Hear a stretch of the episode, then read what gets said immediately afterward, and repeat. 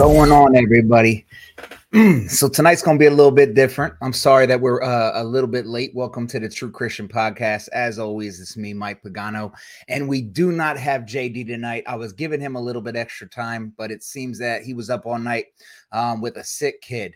Um, so when we start here in a moment, when we start with our normal prayer, we're going to definitely be praying for his child uh, as we're continuing to pray for Hannah over there with Justin but the show must go on. So we're going to keep it going now. I don't know if I have enough in me to give you guys two hours of content without JD. So it might not be a full length episode, but we're going to do our best here to discuss the topic at hand, which is Sola Scriptura. Now, I am a little disappointed that I can't have my brother with me on this one because this is one he really wanted to discuss.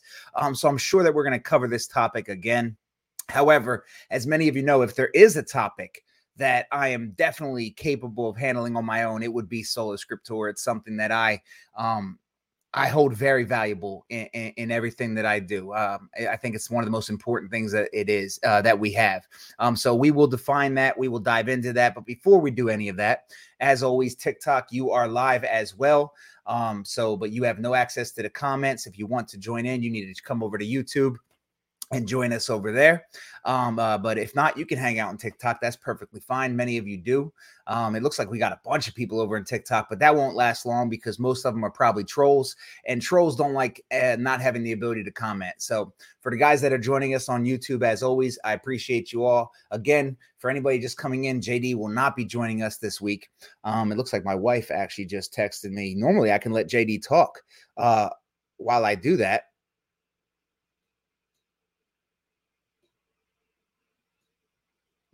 she this is how I love my wife. So I know she's probably watching me right now too. Uh, so she's like, "Well, if JD can't be there, would you like me to come down?" Um, if you're capable of having a conversation on Sola Scriptura, you're more than welcome to come. Um, but I'm not changing the topic, so that's what I'm discussing tonight. But I love you so much and appreciate you for being willing to jump up and do that with me. So if she wants to join, if she's watching right now, by all means, my wife is always welcome to join. Um, I don't know how much she would enjoy uh, talking about Sola Scriptura, but we shall see. Surprisingly, TikTok is still active. But as always, guys, hit that subscribe button, hit that like button. Let's go ahead and pray before we d- jump into the episode. Um, and as I said, we're going to pray. Keep keep in mind JD's son, who is sick, has a stomach bug. Um, Hannah, if you guys don't know, Hannah had the surgery for the um, cancerous mass that was on her kidney. Um, it, eh, the surgery went well. So if you haven't had an update on this, the surgery went well. Um, there was no transfusion needed. Um, sorry, I'm, I'm reading the, the text message from my wife. You can definitely come join me, my love. As I said, so I don't know if she's actually watching. She might be watching, but then again, I don't know.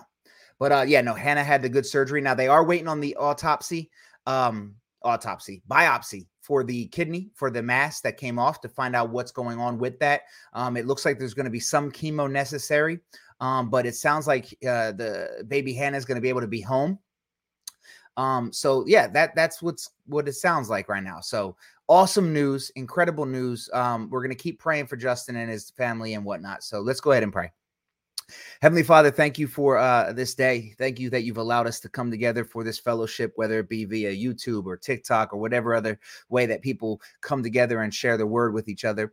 Uh, I pray that you move, as always, in this podcast, that you allow your word to be edified for people listening and that discernment is present. Father, I pray for JD and his children and his his son um, that he that he finds uh, just a better day today because he's in pain, and we ask that your healing uh, be present in his life, Father. We also pray that you are with Justin and his family, and we pray that you're with the entire body of Christ, that you're with all of your children today, um, that you're with every single one of us, because not everybody is is, is as strong in their faith as Justin is, but there's a lot of people going through what Justin's going through.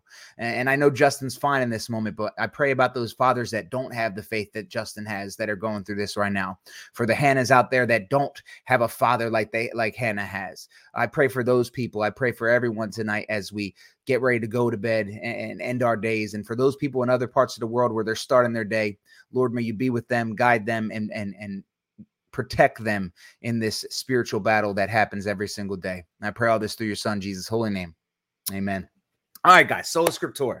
Um, if you're not familiar with it, let's discuss it real quick and let's do a brief um, definition of it. So, not a lot of people, sadly, in, in the Protestant movement uh, nowadays know about the five solas, right? I, a lot of people are Protestant by tradition. And what I mean by that is you were born Protestant, you were born in the United States, um, and you're most likely either born into a Catholic church or a Protestant church. That's that's what it is. And you are what you are because of your family. Let's just be very honest. Not a lot of people who are Protestant today are Protestant because they protest against the Catholic Church. Not a lot of people are Catholic today because, you know, uh, they did the research and decided to be Catholic. Now, do those people exist? Yes. I, for one, am Protestant because of a decision. I was Catholic. I was raised in the Catholic Church and I left that. So I am Protestant on that basis. And I also know people that were born Protestant that became Catholic on the same type of basis, right? But most people are Protestant by uh, birth or Catholic by birth. And therefore, they don't know a lot about what that history means. What exactly is the Protestant Reformation? Why was the Protestant Reformation a big deal? What happened? What are the five solas? Now, if I told, tell you the five solas, you'll most likely, if you are Protestant, agree with me. The sad thing is, though, not all Protestant churches today really ascribe to the five solas anymore. Um, you'll hear Catholics all the time say, well, sola scriptura is the reason why we have so many bad doctrines and denominations. I would actually like to argue that against that. And as we discuss tonight, you'll see why I say this. I would argue that the the the absence of sola scriptura is why we have so many bad doctrines. The absence of sola scriptura is why we have the progressive christianity. The absence of sola scriptura is why we have the hebrew israelites. The absence of sola scriptura is why we have jehovah's witnesses and mormons. I would argue that rebelling against sola scriptura denying it for what it is is why we have these things. Just as we have the catholic church which is now uh, in their own realm of tradition. Uh, you can look at the Mormon church and they have the exact same arguments that the Catholic church has. They follow their church, they follow what their leaders say. Their leaders have the authority of scripture. So, therefore, I mean, for example, if you ever watch someone discussing something with uh, uh a Mormon, you might take them to Isaiah 44, Isaiah 43, Isaiah 45, these, these strong passages that make it clear there is one God and one God only, right? Immediately what they're going to do is they're going to go, well, Joseph Smith said, right? They don't let the word of God speak for itself. They have to go to Joseph Smith. You see the exact same arguments in a lot of Catholic traditions that exist today. Now you hear me saying sola scriptura, sola scriptura. What is sola scriptura? Now the reason we wanted to do this podcast is because JD was upset that a lot of people hear sola scriptura and they think it's solo scriptura. So sola is S O L A, sola meaning uh, uh, alone, one, uno, right? It's one thing.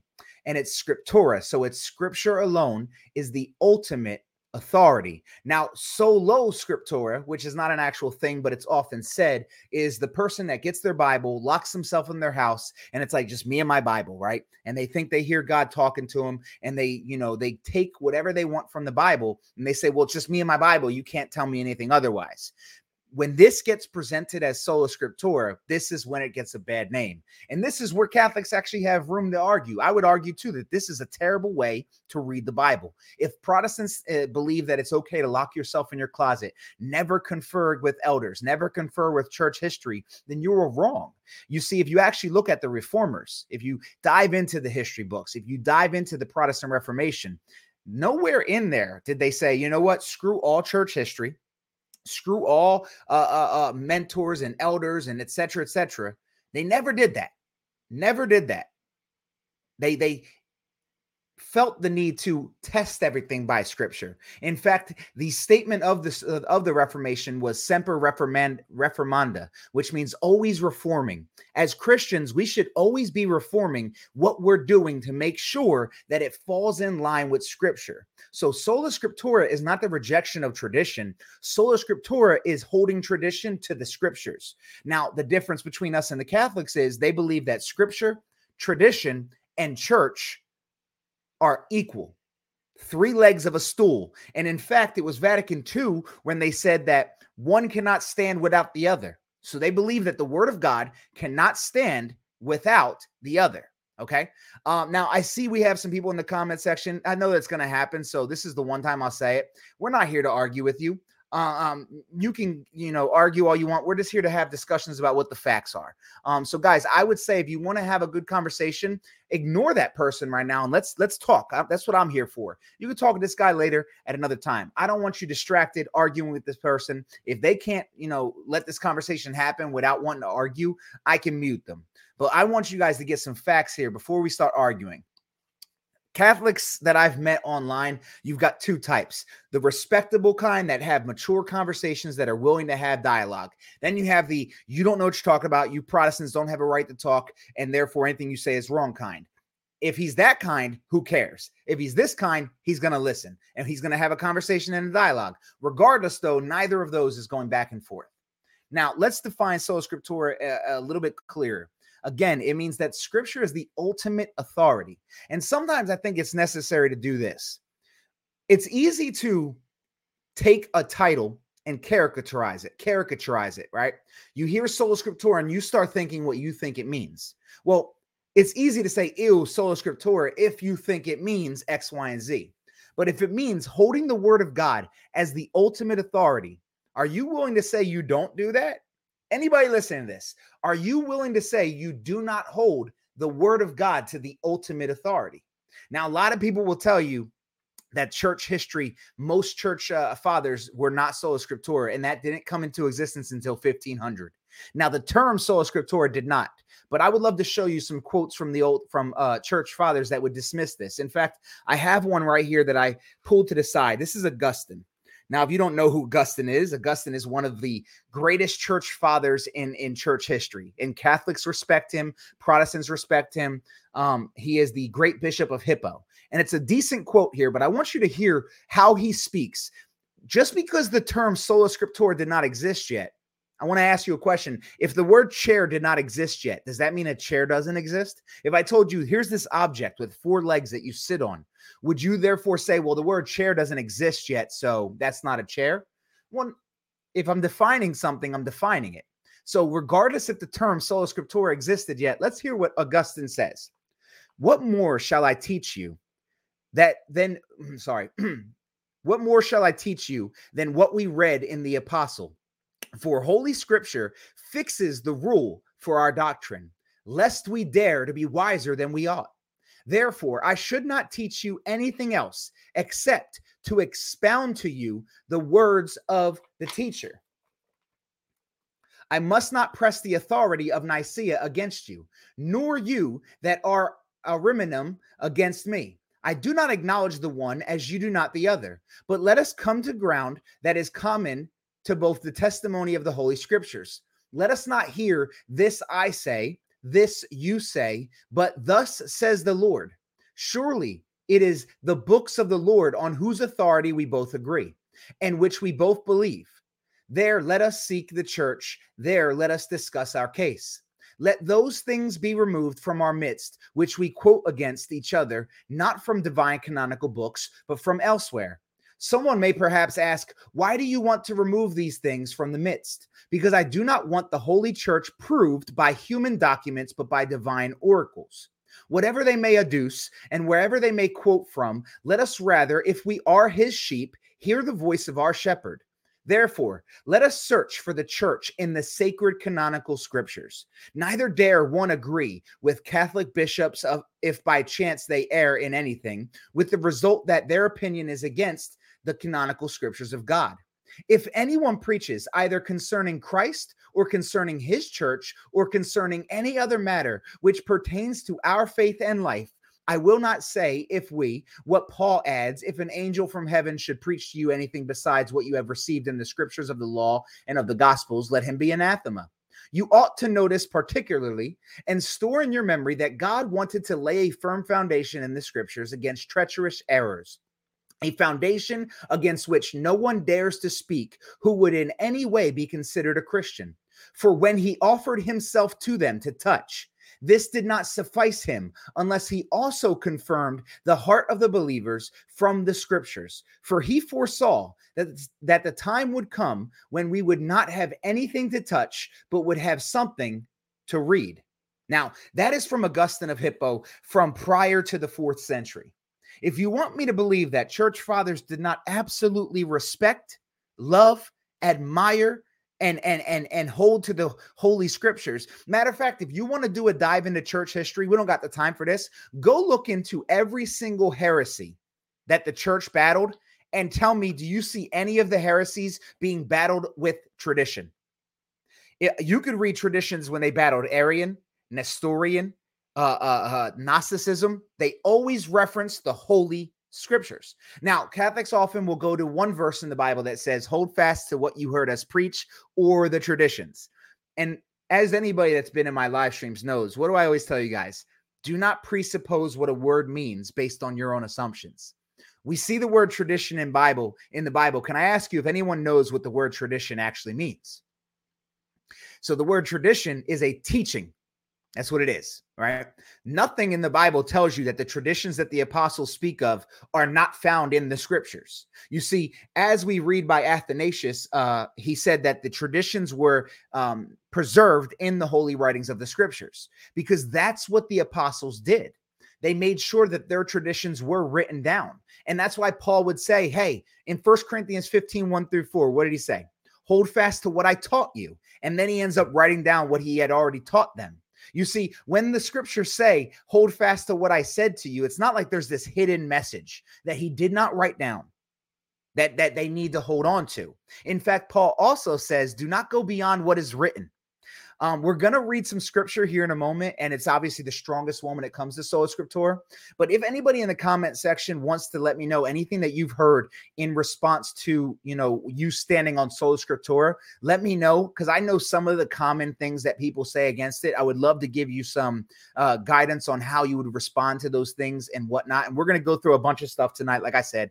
Um, on why we believe Sola Scriptura is, is, what it is. Normally, I have JD to bounce off of, but since I don't and I didn't plan to be alone, I don't have notes in a certain way. So if there's moments where I'm like, oh yeah, by the way, let me let me go back to this and mention this and and and, and X Y Z, um, just help me out, guys, and bear with me um, by all means. Now, um, Sola Scriptura is again holding everything to the ultimate authority, which is Scripture. And one of the common pushbacks you're going to get is well, you wouldn't know what scripture is if it wasn't for the Catholic Church. And this is one that, if you do not know how to handle, you may end up stumbling into this and not knowing how to confront it. There's a couple things I want you guys to ask yourself. First and foremost, did Jesus hold people accountable to the word of God prior to an official canon? The answer is yes. When Jesus rebuked anybody in the Bible, did he say, What canon do you hold to? What magisterium uh, has uh, infallibly dogmatized the canon. You see, nobody had a canon prior to this. I mean, they had, don't get me wrong, did they have unofficial canons? Yes, but even the Jews disagreed. But Jesus never cared about what a man has given authority to when he held somebody accountable.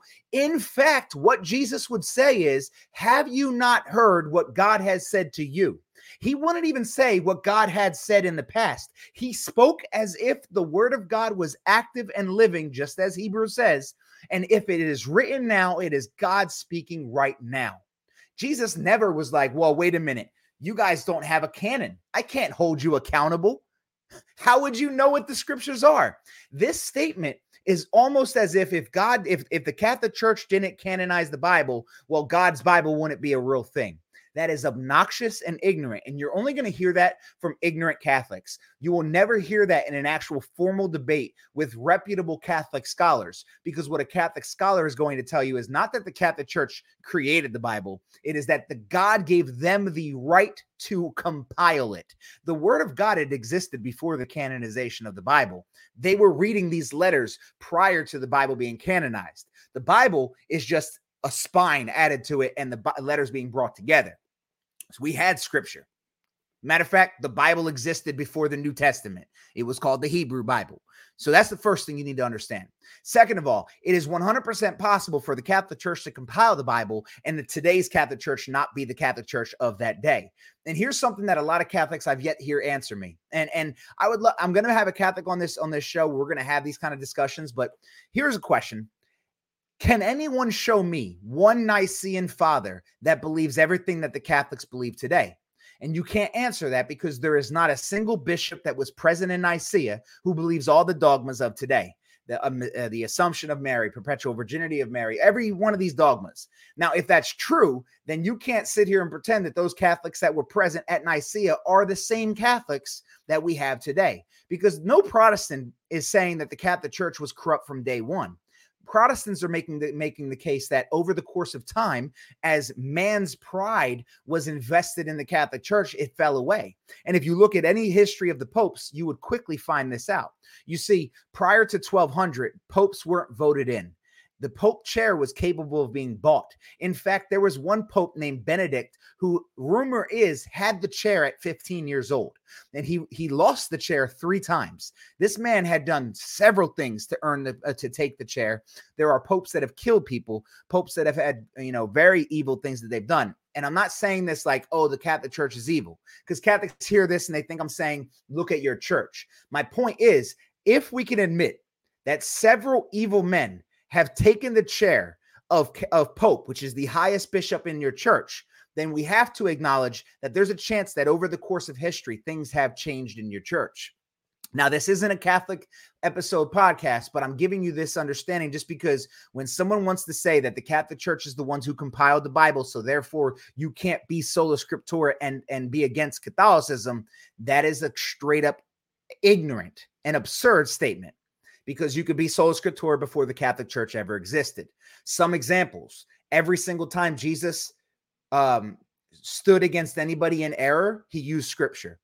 Now let's remember something: Jesus is God, right? Jesus doesn't need anything to validate him. But why does he lean on scripture? In fact, in John chapter 5, he said, If I bore testimony on myself with nothing bearing witness on me, it would mean nothing. God himself said, Even I need my scriptures to back me up. Why? Because God stays true to his own word. When Satan tried to battle Jesus in the desert, what did Jesus do? He went to the scriptures. Why? Because the scriptures are the word of God. Now, I, I, you'll hear all the time, well, sola scriptura is the reason why you have people twisting the word of God today. Well, that means the devil must have known about sola scriptura back in the desert because last I checked, Satan's been trying to twist scriptures since Genesis 3 because he twisted God's word in Genesis 3. It's it's a fallacy. These are a lot of fallacies. But let's dive into the scriptures real quick and let's talk about why do we believe in sola scriptura. Now there's two specific places that I want to go to. First one is Deuteronomy 18 because people will say, "Well, how would you know what scripture is if you if you didn't have, you know, uh, you know, if you're sola scriptura, how would you know what scripture is?" Well, that's interesting because the people asked Moses the same question. How will we know who is from the Lord and and what should we listen to him? So it says here, um,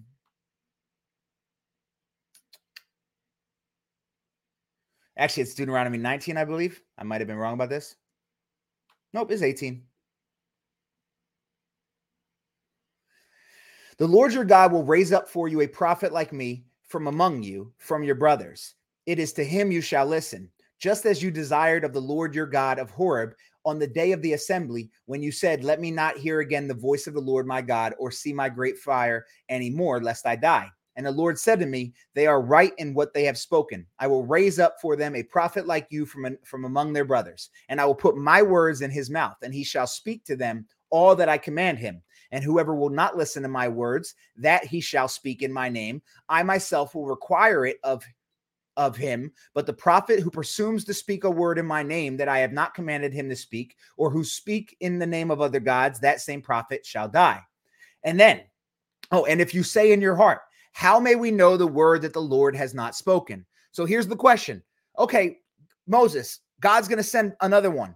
How do we know what's from God and what's not from God? When a prophet speaks in the name of the Lord, if the word does not come to pass or come true, that is a word that the Lord has not spoken. That's your test for scripture. Why do I know the Book of Mormon? Because you'll hear people saying, well, how do you know the Book of Mormon is not the word of God? Because Joseph Smith is a false prophet. Simple as that. I, I don't need a I don't need a magisterium to tell me that the, the Mormon church is false. What do you mean? Because he's a false prophet. How do you know Muhammad wasn't a prophet? because he didn't fit this test. He didn't give me no prophecies that came to pass. Again, this idea that you that God somehow relies on man to authorize his scripture, never once does God say, I will send you an infallible magisterium. I will set up elders upon your people that will let you know what my word is. Never once does God ever say, rely on man. In fact, here's the thing that blows my mind. When you say you're against sola scriptura, here's what you're saying you believe in when it comes to who God is. Ready? If I'm wrong, I'm wrong. You believe this goes for my Catholic brothers and sisters if you're watching. I love you to death. You know I love you to death. I do. You believe in a God that's perfect, all powerful, all knowing, wise, omnip- omnipotent, omnipresent, omniscient right? We believe in that same God. You believe in a God who's capable of giving you his inerrant word, his word that is breathed by God, his theopneustos word. You believe he can do that. But the difference is, I believe he gave me everything I need for salvation in the Bible. You believe this same God who's capable of giving us everything we need left parts out of that Bible and forces his believers thousands of years later to seek out that 10% infallible man. That's what you believe. That sounds like a God of confusion to me because the God I know wouldn't do that. Why? Because that's what the word of God says. Let's go to it. And nobody likes when we go here, but let's go here. Second Timothy chapter 3. And we're not going to verse 16, not right away, because I want to read the whole chapter with you guys because there's a lot going on in this chapter. First, let's get some context. Why is Paul writing Second Timothy? So this is the last letter that Paul writes before he's going to die. Paul knows he is going to die. Imagine this mentally. You're on the way to death. You're about to go die for this gospel. And you're writing a letter to the one that you call a son in the faith. And what are you saying to him? Be strong, be bold, and go do what I was doing until they kill you too. But what does he give him in his final message? The very end of the letter. Let's read this. The chapter four is the final chapter, but this is what pr- leads into chapter four. Let's read this final message that Paul says, you know what? I'm about to die. This is what I need you to understand, Timothy. But understand this that in the last days, there will come times of difficulty, for people will be lovers of self, lovers of money, proud, arrogant, abusive, disobedient, disobedient to their parents, ungrateful unholy, heartless, unappeasable, slanderous, without self control, brutal, not loving good, treacherous, reckless, swollen with conceit, lovers of pleasure rather than lovers of God, having the appearance of godliness, but denying its power. Having the appearance of godliness, but denying its power. Keep that one back here, please. Avoid such people.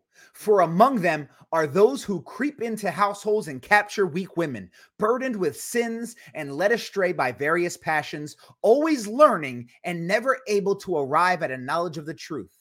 Just as Jannes and Jambres opposed Moses, so these men also oppose the truth, men corrupted in mind and disqualified regarding the faith. But they will not get very far, for their folly will be plain to all as was that of those two men. So Paul gives Timothy this incredible warning. Okay, so that's the warning. That's called descriptive text, right? He's describing what's going on. Next is going to be what? So you have descript. So the Bible is made up of descriptive and um um um. Oh man, I just lost the second word here. Um um in in oh, my wife would be mad at me if I forget a word. Descriptive, and the other one is when eh, you're supposed to do it. I had a brain fart. I know this other word. Someone in the comment section help me out. But descriptive text is what gives you eh, understanding of what's happening, and then there's the other type of text which tells you how you should be or what you should do because of this descriptive text. So this is descriptive. Now, what does he give him as a response to this? He says, "You, however, have followed my teaching, my conduct, my aim in life." Prescriptive. Thank you, Walsh. Descriptive and prescriptive text. That's the Bible in a nutshell. The Bible is descriptive text, prescriptive text. It's either descriptive, this is what happened, this is how it happened, this is what they saw, etc., etc. Prescriptive, this is what you need to do, this is how you should handle yourself, this is what you should walk with. That's the Bible. Here's the prescriptive. You, however, have followed my teaching, my conduct, my aim in life, my faith, my patience, my love, my steadfastness, my persecutions and sufferings that happened to me at Antioch, at Iconium, and at Lystra. which persecutions I endured. Yet from them all, the Lord rescued me. Indeed, all who desire to live a godly life in Christ Jesus will be persecuted, while evil people and impostors will go on from bad to worse, deceiving and dece- being deceived. But as for you, continue in what you have learned and have firmly believed, knowing from whom you learned it and how from childhood you have been acquainted with the sacred writings, which are able to make you wise for salvation through faith in Christ Jesus. Stop right there. We haven't even gotten to the big bang that everybody quotes 316, right? We got Timothy being told by Paul, man, things about to get crazy. Listen, Tim, I'm about to die and things are going to get real crazy. And, and you know, I've been trying to teach you, but I need you to hold on to what? To the things that the word of God has given you, which is what? Capable of making you wise for salvation. Through who? Through Jesus Christ. Side note, this is the Old Testament he's also talking about because the New Testament doesn't exist yet. So if anybody tells you you can't preach the gospel from the Old Testament, they don't, they never met Paul's writings. Paul teaches the gospel from the Old Testament. Now, listen, verse 16. This is the one everybody gets to. All scripture is breathed out by God and profitable for teaching, for reproof, for correction, and for training in righteousness, that the man of God may be complete, equipped for every good work. Now, I want to go through this one passage right here, verse 16 and 17. I want to hit this hard because I want to know what exactly is Paul saying here? What exactly is Paul saying here? Because either Paul's telling the truth or people that tell me sola scriptura is false are telling the truth because I don't believe they both can coincide. Now, first and foremost, I want you to understand that Paul uses a special word here when he says breathed out by God. It's not just the Greek word for breathed out and then the Greek word for God. It's not what it is. This is actually a word that only exists right here to describe this scripture being special. It's theanostas. Theanostas. This is a word that Paul uses just right here to let you know this is a unique thing. This is very unique. This is not this is not just breathed by God. It's a word that he creates just for scripture. You can still teach the old te- teach the gospel out of the Old Testament dominion of God. You can actually 100% teach the gospel from the Old Testament. Psalm 22 describes Christ's literal crucifixion before crucifixion was even a thing. All right, let's talk about it now. So, what's the very first thing? Breathed out by God. Let's focus on that. Breathed out by God. What is that telling us? That is saying that even though man is the one jotting down scripture, this word, this written word, is directly from the mouth of God, whether it's done by Holy Spirit, whether it's done by uh, uh, uh, uh, uh, I mean, well, done by Holy Spirit is how all of it was done, but whether it's by the Holy Spirit through a man or from the mouth of Jesus being recorded by a man, it is directly from the lips of God. Is that word a hopalog? Well, I can't even pronounce what you just said, Walsh. I'll be honest with you.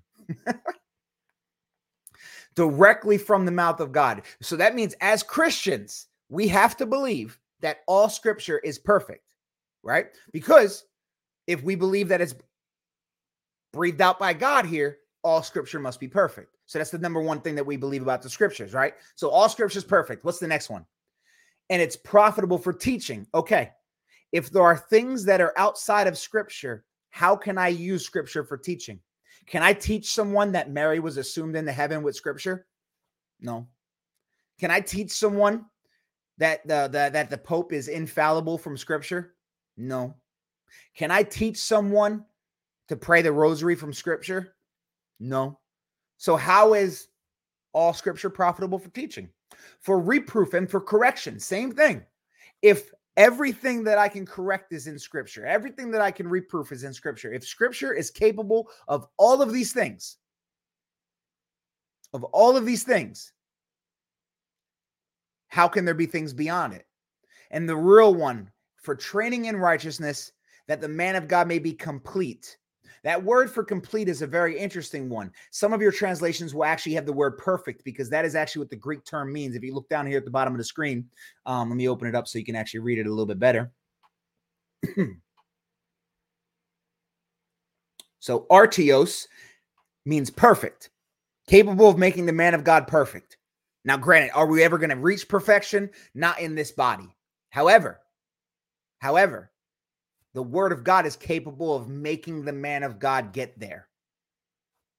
But if there's things outside of scripture that are necessary for my salvation, if the Bible is not sufficient on its own, how can this verse be accurate? And then what was the next line? And capable of equi- or, or, or equipped for every good work. But yet some people will tell me that there are good works outside of the Bible. You see, when someone pushes against sola scriptura, you're telling me that the word of God is not sufficient. Now, I've actually had conversations with some Catholics where I'd ask them, is the word of God sufficient? And I've been told no by some. Now, not all. Again, I don't want you to think I'm generalizing all Catholics here. I'm not. I'm not. In fact, I know Catholics that basically are sola scriptura. They just won't use the words because they don't want to get their church mad at them, get their friends mad at them. But I have spoken to Catholics that will say the word of God is not sufficient. Ladies and gentlemen, that's crazy. That is that is a wild statement to say that the word of God is not sufficient for my salvation. You know, John ends his letter eh, or ends his gospel in uh let me I wasn't planning on going here, but let me just go here real quick. If you go to John chapter 20, one thing I love about John is he loves to tell you why he wrote something. And he tells you right here now, Jesus did many other signs in the presence of the disciples, which are not written in this book, but these are written so that you may believe that Jesus is the Christ, the Son of God, and that by believing you may have life in his name.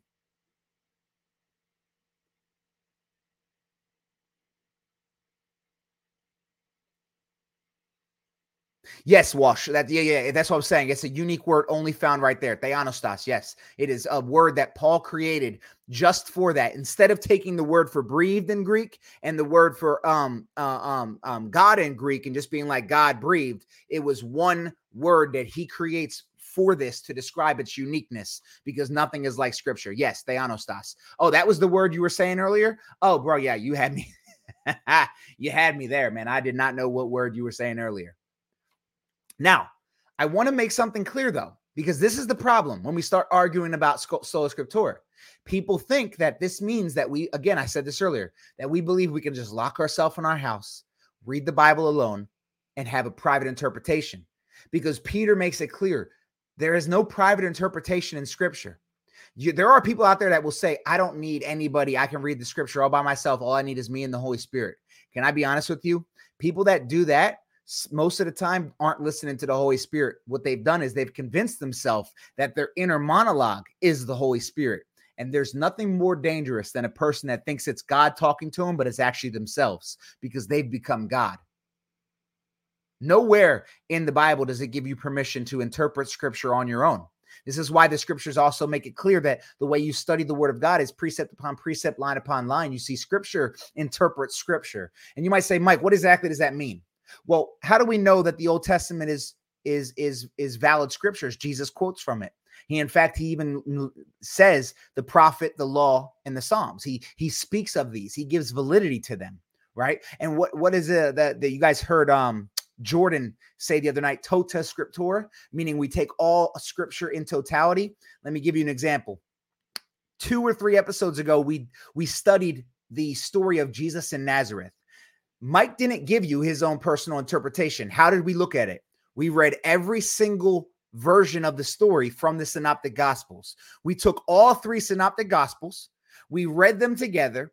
When we did the parable of the sower, we did the same thing. And then we cross reference it with other parts of Scripture. Why? Because Scripture interprets Scripture. If you do it this way, there is no private interpretation. You're allowing the Scripture to speak for itself. And then we also bounce that off elders, mentors, scholars. We have that room. Sola Scriptura is not, man, I was sitting in my closet today and I was reading this chapter. And, you know, I think it says that aliens are actually the Antichrist. Because, no, no, listen to me, man. I listen to me. I saw it. And no, I get it. Believe me, I, I want to side with Catholics on that one. When I see the Protestants out here that are just making up their own stuff, Like, oh, I don't. I met a guy one time who said he doesn't even need a Bible because the Holy Spirit gives him the word in his head. Bro, stop it. Take several seats.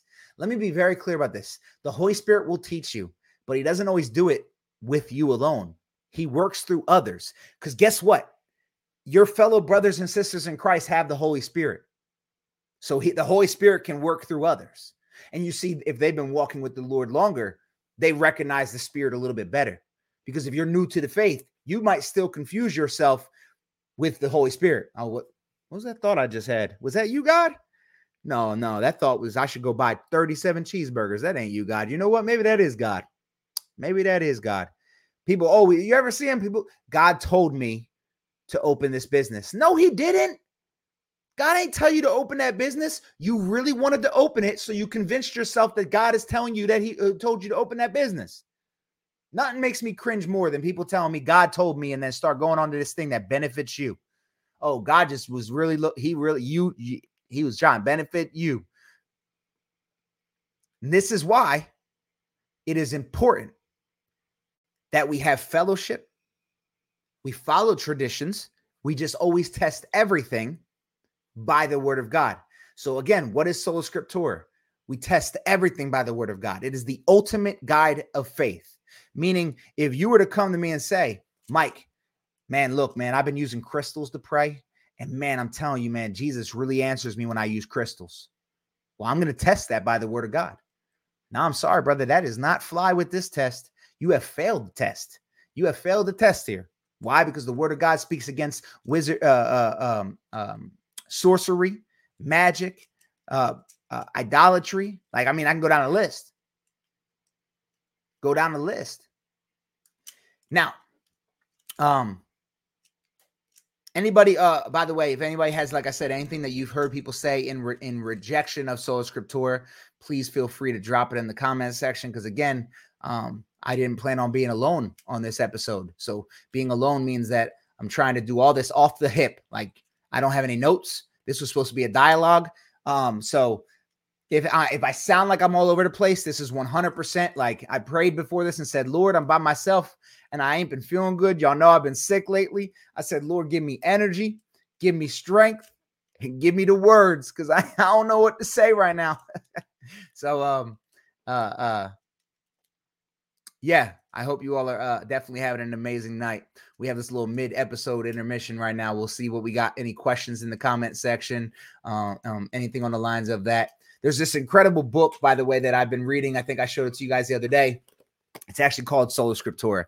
Um, as I was preparing uh, uh, to do something bigger than this episode, um, I haven't got through it much because I got sick right after I decided to start reading it.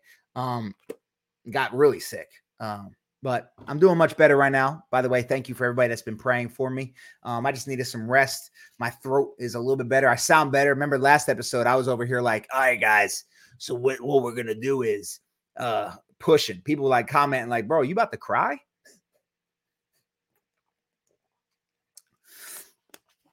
Now, Sola Scriptura didn't happen in a vacuum. Amen. Exactly. Um, and that's that's one of the things that uh, it blows my mind when people speak against sola scriptura. Uh, let me kind of hit on that again. When people say that the reason why we have so many Protestant denominations is sola scriptura, because here's what they think sola scriptura means. So they think sola scriptura means I'm allowed to come up with anything I want in the Bible. That's not what sola scriptura means. Let me tell you right now, progressive Christianity abandoned sola scriptura. How do I know? Because they changed the definition of love that the Bible gives us. They changed what a what a God-fearing marriage is. They changed what God allows. They changed what God has said. They deny that God has wrath and justice and they they preach a hippie version of God that allows people to do whatever they want um and and, and have whatever they want. That's not sola scriptura. I have not met a, prog- a progressive Christian that that abides by sola scriptura have not met one. Let's see. Uh, uh, uh, um, Mormons. I mean, they literally have their own book that completely goes against sola scriptura. They believe that there are multiple infinite amount of gods and that uh, Jesus and Satan are brothers. Right? They abandon sola scriptura. Um, let's see. Let's see. Uh, let me be careful. I don't want to. I don't want to step on too many toes tonight. Uh, Hebrew Israelites. Yeah, I don't got to really even say much there. They have 100% abandoned sola scriptura. Um, my dad was asking me if I had if I have had ever thought about how Moses and Abraham didn't have a Bible, but they still had strong faith, hinting at you might not need scripture to have a strong faith. Help. No, well, you don't. No, no, no. So, all right, let's actually talk about what scripture is. All right. So there's two types of revelation of God. Okay. Ready? General revelation and special revelation. General revelation, as described in, described in Romans 1, is the creation around you. General revelation. You can't deny that there's a creator. Heaven, earth, well, the skies, earths, water, the animals, our bodies, our everything around us. You can the general revelation is clear. How can you deny it? Special revelation is God speaking. Okay. Now, people might uh, uh, people might not know this, but do you know what the definition of a pagan is in the Bible? I know pagans have created their own thing nowadays, but do you know what a pagan is in the Bible? People who worship an unknown God. So by definition, Christians can't be a pagan because why? Because we know who our God is. You see, our God has revealed himself to us. We now know who he is. Now, prior to that, some people don't. We see Paul saying it. He goes, Hey, I, I, he came to the Athenians, and what did he say? I was traveling through your city, and I see that you are religious people. I see you have altars to these different gods, and you have one to the unknown God. And then he introduces them to who Yahweh is. So, how can you have a faith without the Bible? 100%. But the Bible is our guide to faith. You see, our Bible takes us from the unknown God to who God is. Because without the Bible, you can know a God exists. Without the Bible, you can know that there is a God and you want to get to know him. And what does he say? Seek me and you will find me. Abraham seeked him, Abraham found him. Moses seeked him, Moses found him. Right? If you seek him, you will find him but you can't know him unless he speaks to you. He spoke to Abraham, he spoke to Moses, he spoke to Adam, right? He spoke to these people. And then he had his word taken down, and that word is living. And that's why when Jesus speaks to people, he doesn't say, Have you not read what God said a long time ago that's written down? He says, Have you not heard what God has said to you? When you read the word of God, his word is active. His word is speaking to you. Every time you read the word of God, you are listening to God. That is God's word. He is speaking to you. That's why it's something special. It's unique. It's Theanostas.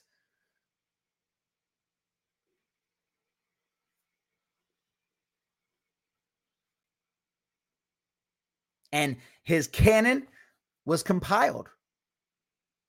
God allowed men to compile his canon, but they didn't authorize it. That's what people need to realize. When the Bible was canonized, it was not authorized by man, it was compiled by man. And the canon is closed. Now, here's an interesting thing, though. Technically, the Catholic Church did not put a dogmatic uh, uh, authority on the canon until 1600. Like, that's first and foremost. There are no inspired works outside of the Bible. You can believe that if you want, but please don't come in here trying to cause confusion. Um, the Apocrypha is not inspired work. It's not written by prophets. It's not written by inspired men. Um, and God is not too weak to keep his word uh, safe. It, it, I think it's weird when people think that there are inspired works outside of the Bible, and then you would that would be implying that God can't keep his word compiled. Um, that's pretty crazy. In fact, that means you believe in a God that's not all powerful and capable of preserving his word. Um, he has no new revelation. It's not about inspiration, it's about revelation. The Bible is special revelation. Um, there is no new revelation. The revelation ended with the revelation of Jesus Christ because Jesus is the end. Um, and that's what revelation is, right? So there is no new revelation. Um,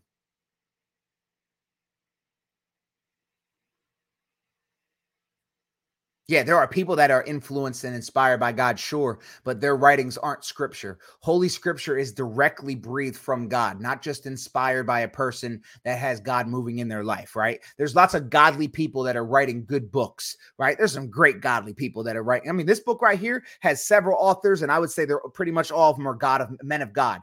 This is not scripture because scripture is revelation of God revelation. Hey, this isn't a debate hour though. So, uh, Dominion of God, I'm, I'm really getting some sus uh, sus feelings about you in this uh, uh in this channel. Um, so I'm gonna go ahead and put you in a timeout because you've been in here saying some real uh pr- prophet type stuff, saying that you know uh people are are there's still revelation today. There's more books of the bible that we don't know about. Um you don't need anybody to teach you. The holy spirit tells you what scripture is. You sound like one of them people that really out there talking to you. That's that see that's that's solo scriptura. How to get rid of them. Oh whoa no whoa whoa oh i accidentally blocked no no. Hold on guys i accidentally blocked my boy walsh. Hold on let me see if i can get him back. I'm gonna put you guys on a five second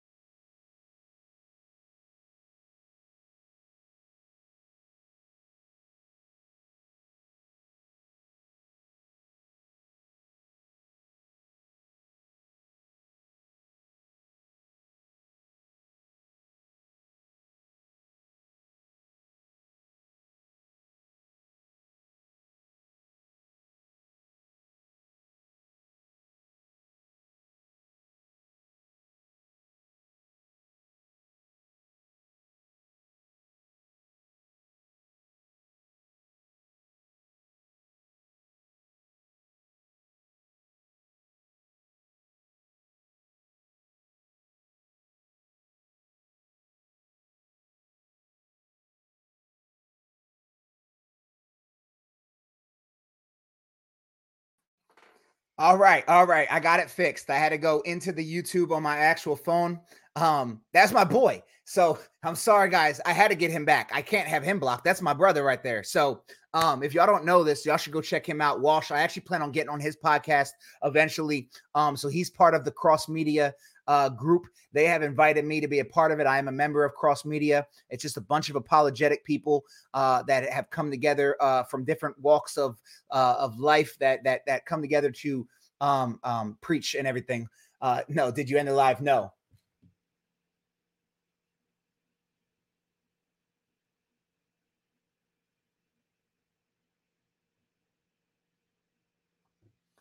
So my bad. I had to. Whew. I had to worry about that for a second. That's my boy. I didn't want to accidentally. Um, I didn't want to accidentally block him. So all right, TikTok is back up and running. Um, okay. Whew. So let us resume our normal programming. Yes. but no, I had to get rid of that guy because I if, if anybody was paying attention during this live stream, he was saying a lot of sus things. And like I, it was to the point where I had to interject a few times. If you didn't notice, like a few times I'd be like, ah, uh, yeah, and the canon is closed because I saw him say something about how there's still inspirational work happening and how the whole he kept saying how the Holy Spirit talks directly to you. So I would say, and be careful. People think the Holy Spirit's talking to him. Like he was influencing a lot of the things I was saying because I was worried that some of you might have actually seen what he was saying and been like, oh, that sounds legit. Um, so I had to I had to just get rid of him. Uh there's some people what they do is they they show up to other people's live streams and what they do is they they try and preach from the comments.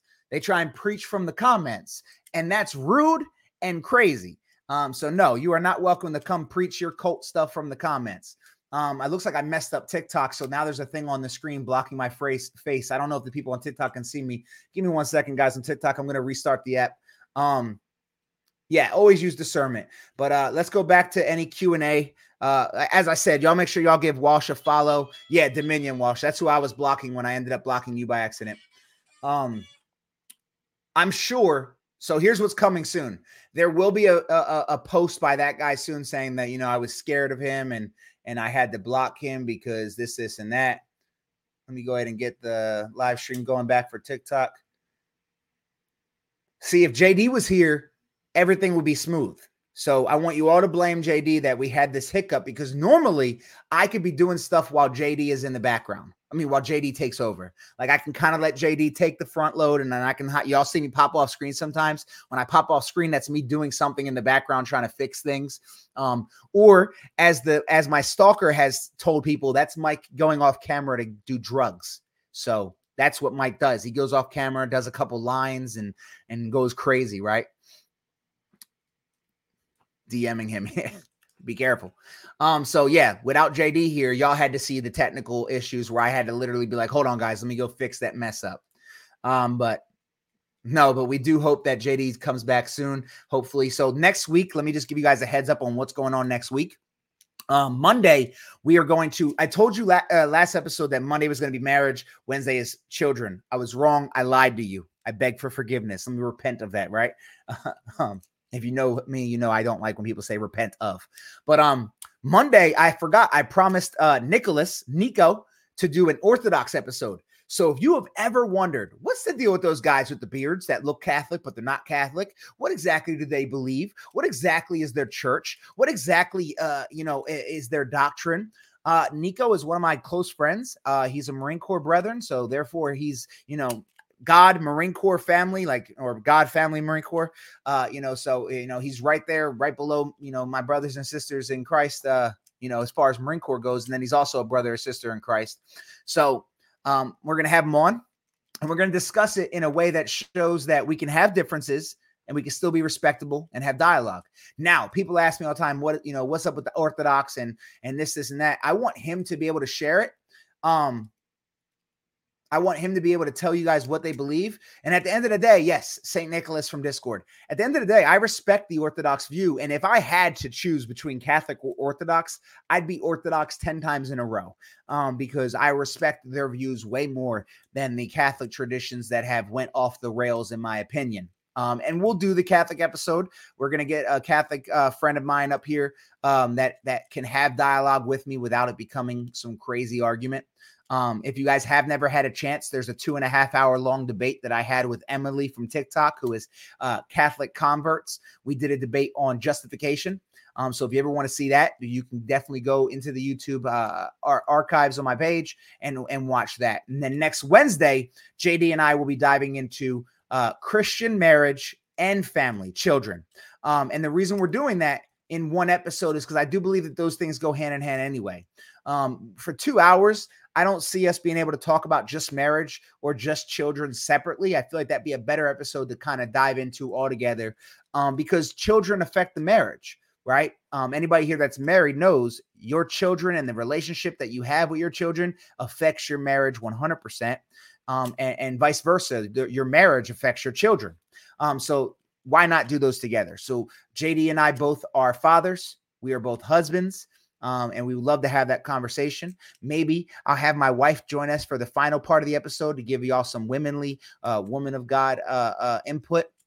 Um, but we shall see. Yes, if you do not know Nick, make sure you have a notebook. Nick will, I will not debate Nick because I am not smart enough to debate Nick. I disagree with him on his doctrine, but I could never hold a candle to Nick when it comes to church history.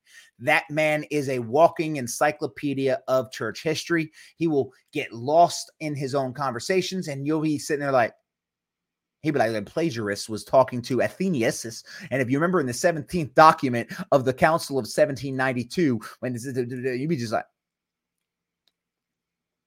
bro, what? So we will get into that. Uh, but guys, we have an hour left. And I mean, I feel like we really discussed Sola Scriptura. I'm sure there's so much more I could have said. And if I had notes prepared, um, we could have did it. But uh, anybody open questions right now? Um, I recently posted that video about faith alone, and man, I got some people upset on that one. People love to misrepresent faith alone. I know we have to do another episode on that here soon. Um, and we will, we definitely will. Uh, but yeah, it's it's sad how much people misrepresent faith alone oh, faith alone just means I loved God, but not enough to do his will. Like, no, we're just not cocky enough to act like us doing his will earns anything from him. That's the difference. Like, let's just make that very clear. Nobody is saying I believe in faith alone because I don't think I I want to serve God or anything like that. No, we want to serve God. We just aren't so arrogant to believe that our serving of God would add anything to the to the pot. I've never seen Candace Owens say that. In fact, I've never seen Candace Owens speak of anything religion wise. Is Candace Owens Catholic? That would make sense because a lot of people with the Daily Wire, if they're not Jewish, they're Catholic. I know Matt Walsh is uh, Jewish. Um, so I would not be surprised if Candace Owens is Catholic. Um, but yeah, so there's this misconception. Yeah, that's another thing that bothers me too. You get a lot of people that'll say the cat, you know, Protestant Reformation or Protestants didn't exist until 1500. This shows that they don't actually understand what the Protestant Reformation was. First and foremost, the Protestant Reformation was done by Catholics. Luther was a Catholic monk. Uh, Calvin was a Catholic. Tyndale was a Catholic. Like all these people, they were Catholics. And their goal was not to start a new religion. Their goal was to reform the church that they loved. They loved the Catholic Church. They wanted to reform it. But the Catholic Church was so lost into its uh, uh, uh, power and pride that it couldn't. In fact, 100 years before the re- reformers was a man named Jan Hus. And Jan Hus also pushed back against um uh, uh, indulgences, and then he was burned at the stake. Let me tell you a little something about John Hus. Are you going to be building in the five solas? Yes. So uh, Walsh, I actually talked about wanting to do an episode on the five solas. Maybe that's one of the episodes you and me could do a cross episode on, where we kind of do a collab because I know that you would definitely be down to do a five solas episode. I've talked about it many times. It's upsetting that not a lot of uh, Protestants in this uh, in this era understand what the five solas are, um, and I believe that those are the the foundation of the church. Like they should be the foundation of your faith, five solas. Um, scripture alone, Christ alone, faith alone, grace alone, for the glory of God alone. Um, so I, I, I truly believe that. Um, but yeah, John Hus. So 100 years before Martin Luther, a man named John Hus, who was a Catholic priest, spoke against two things. He spoke against indulgences and also the holy wars. Now, what he said was that the Pope needs to stop sending people to die to fight his wars and to stop selling indulgences um, and, and, to make money for the church. Now, indulgences, which still exist today, are something where uh, so Catholics believe in what's known as purgatory. And purgatory means that if you die with venial sins, you can't go straight to heaven because you're still dirty, right? Now, Christ died on the cross, which gave you the capability to go to heaven, but it didn't clean you. And if you die with venial sins on your heart, you need to be purified. Now, that purification is not temporal, but it could last a certain amount of time. Um, and if you, if the Pope grants you indulgences, it can remove time from your time in purgatory. Now, how do you get these indulgences? Now, in today's culture, they don't sell them anymore. But for example, recently, a couple years ago, if you were to follow the Pope on Twitter, you can get some time knocked off your purgatory. I'm not lying right now. I promise you that I'm not lying to you. You can go look that story up.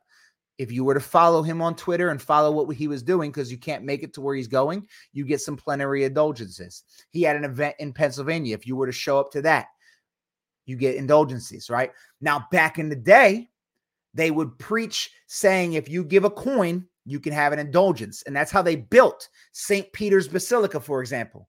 They built it with the coins earned from indulgences. Now, Martin Luther stood against these, and so did John Hus. Now, John Hus did this 100 years before Martin Luther. He also spoke against going to war for Rome, saying, Why would you? Christ would not send people to die for him. Why are you sending people to die? And then he said, if you are the vicar of Christ, this might have been Luther that said this, so don't don't quote me on here. If you are the vicar of Christ and you have the power to remove people from purgatory, why wouldn't you do it for free? Because Christ got on the cross and died for his enemies. You're telling me you won't even grant indulgences to your brothers and sisters in Christ for free? Because if I let me say this right now, if I was the vicar of Christ on earth and I had the power to remove a hundred years off your family's purgatory time, I wouldn't charge you for it. I wouldn't even ask you to do anything for it. I would do it because I love you, because that's what Christ does. Why would you charge for that?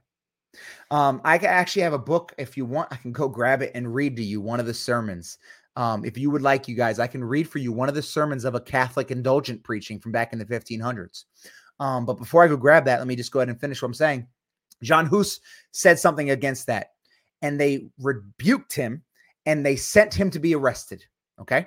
Now, when he was arrested, he was promised a fair trial. Let me tell you the truth here. You can go do the research on this. He came in to do his trial, and after liturgy, after mass, they stripped him of his clothes, stripped him of his priestly garb, and said, You not only are being stripped physically, but you are being stripped of your salvation, and you will be condemned to hell. And then they burned him alive after church, after promising him safe passage. The Catholic Church did that to him. A hundred years later, Martin Luther did what Martin Luther did. You want to know why Martin Luther never came in for trial? Because you could tell me it's safe travels all day long, but I remember what you did to him. I remember what you did to John Hus. Okay. Um, this is true. And it was hundreds of years later when a pope finally said, things kind of got handled wrong there. Where my bad. He was burned alive after church for saying, stop selling this, stop preaching this. His name is J A N H U S S. You can go look it up. Matter of fact, here, let me open up. I forgot I can screen share right here while we're on the uh while we're on uh YouTube. Check this out. We'll look at stuff together. Today's to be a fun hangout with Mike Day for the final part of the episode, right? All right, let's stop sharing my, my, my Bible app for a moment. Let's go ahead and um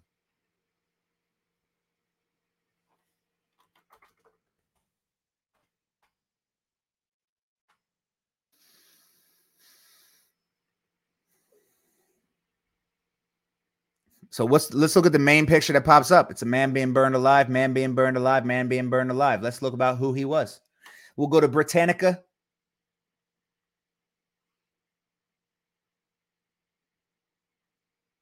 Jan Hus, also spelled Hus, died July 6, 1415, the most important 15th century Czech religious reformer whose work was transitional between the medieval and the Reformation periods and anticipated anticipated the Lutheran Reformation by a full century. Let's read about what what happened. Let's go down because you guys can go read all this if you want. You can go read all this if you want.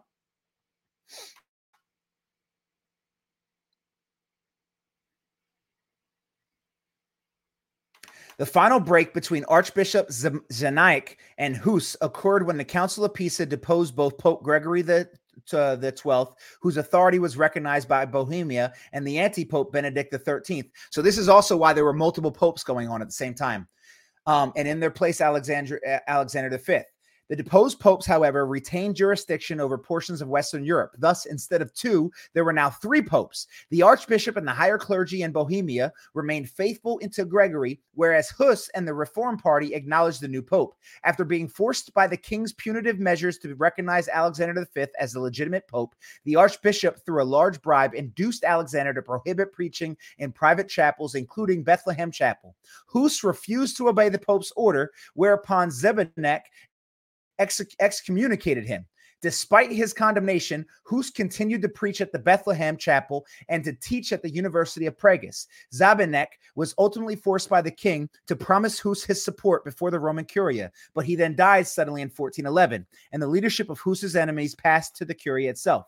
In 1412, the case of Hus's heresy, which had been tactically dropped, was revived because of a new dispute over the sale of indulgences that had been issued by Alexander's successor, the, the anti pope John the 23rd to finance his campaign against Gregory the 20 the, the, the 12th. So one pope was selling time off purgatory to battle another pope. Remember though, they tell me that there's an apostolic succession from Peter to today. But we had multiple popes being like, no, I'm the pope. No, I'm the pope. No, I'm the pope. No, I'm the pope. Let's remember this. Their sale in Bohemia aroused general indignation, but had been approved by King Wenceslaus, who, as usual, shared in the proceeds. Huss and his former student Jerome of Prague gave a famed public disputation, which climaxed with the burning of John the 23rd's decree authorizing the sale of indulgences. So they came out and said, No, you're not going to be doing this. We're going to burn this decree.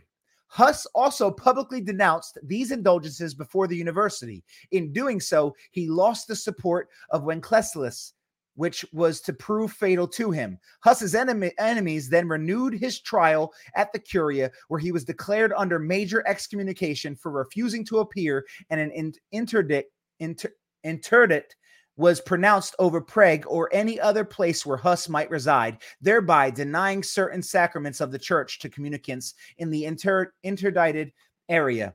In order to spare the city the consequences, Huss voluntarily left Prague in October 1412. He found refuge in southern Bohemia in the castle of his friends, and during the next two years, he engaged in fe- feverish literacy activities. His enemies, particularly Stanislav and Perle, wrote a large number of polemical uh, tr- uh, treat- treatises against him, which he answered in an equally vigorous manner. Now let's go down here to the final trial. I want you guys to understand this. This is history of your Reformation. With the Western Schism, schism continuing unabated, King Sigismund of Hungary, Hungary, as the newly elected 1411 King of Germany, saw an opportunity to gain prestige as the restorer of the church's unity. He forced John the 23rd to call the Council of Constance to find a final solution of the schism and to put an end of the heresies. Sigismund therefore sent the emissary to invite Huss to attend the council to explain his views. An invitation and um, I'm sorry, and an invitation Huss naturally was reluctant to accept. But when John threatened King Wenceslas for noncompliance with the in- interdict, and after Sigmundson had assured Huss a safe conduct for the journey to Constance and back, no matter what the decision might be, Huss finally consented to go. So he said, Look, man, you'll be safe. Just come on. He left for Constance, but did not receive the safe conduct until two days after his arrival there in November 1414. Shortly after arriving in Constance, he was with Sigmundsson's tacit consent arrested and placed in close confinement from which he never emerged. Huss's enemies succeeded in having him tried before the Council of Constance. That's an actual Catholic ecumenical council where dogmas and things like that are discussed. He was tried at the Council of Constance as the Wycliffe, Wycliffite heretic, all that the earnest intervention by the Bohemian nobles could obtain for him was three public hearings at which he was allowed to defend himself and succeeded in refuting some of the charges against him. The council urged Huss to recant in order to save his life, but to the majority of its members, he was a dangerous heretic fit only for death. When he refused to recant, he was solemnly executed I mean, sentenced on July 6, 1415, and burned at the stake. You know what he said at the stake? Let me close this. He said, Unless you can show me in the word of God where I spoke in error, I will not recant. And he said, To my Lord Jesus, I have stood fast to you. And they burned him alive after church. But you want to tell me that there was nothing wrong, that the Reformation was uncalled for?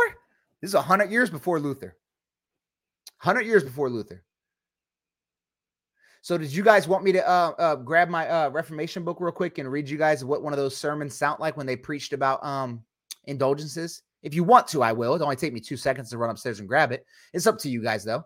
I don't want to bore your ear off going into this uh, Protestant history, but some people love this stuff. People love history. Um, It is up to y'all. Absolutely. I don't even know how we got to that, by the way. how we got there. Oh, because we were talking about Catholics and indulgences. All right. Well, I will be right back. I'll leave you guys with uh, my little music that you normally plays. Uno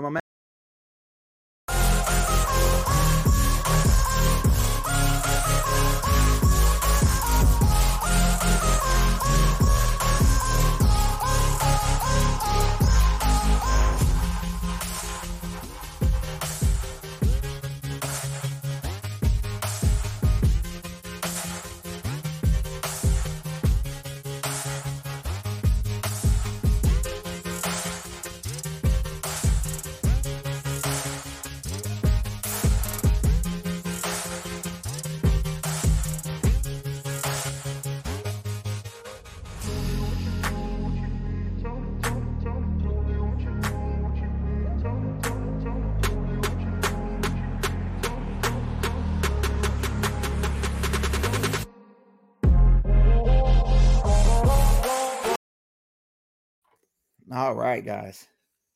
So this is actually an incredible book. It's called The Protestant Reformation, um, and it's a book of collection of all types of documents, letters um, from this time. Let's see. Give me one moment.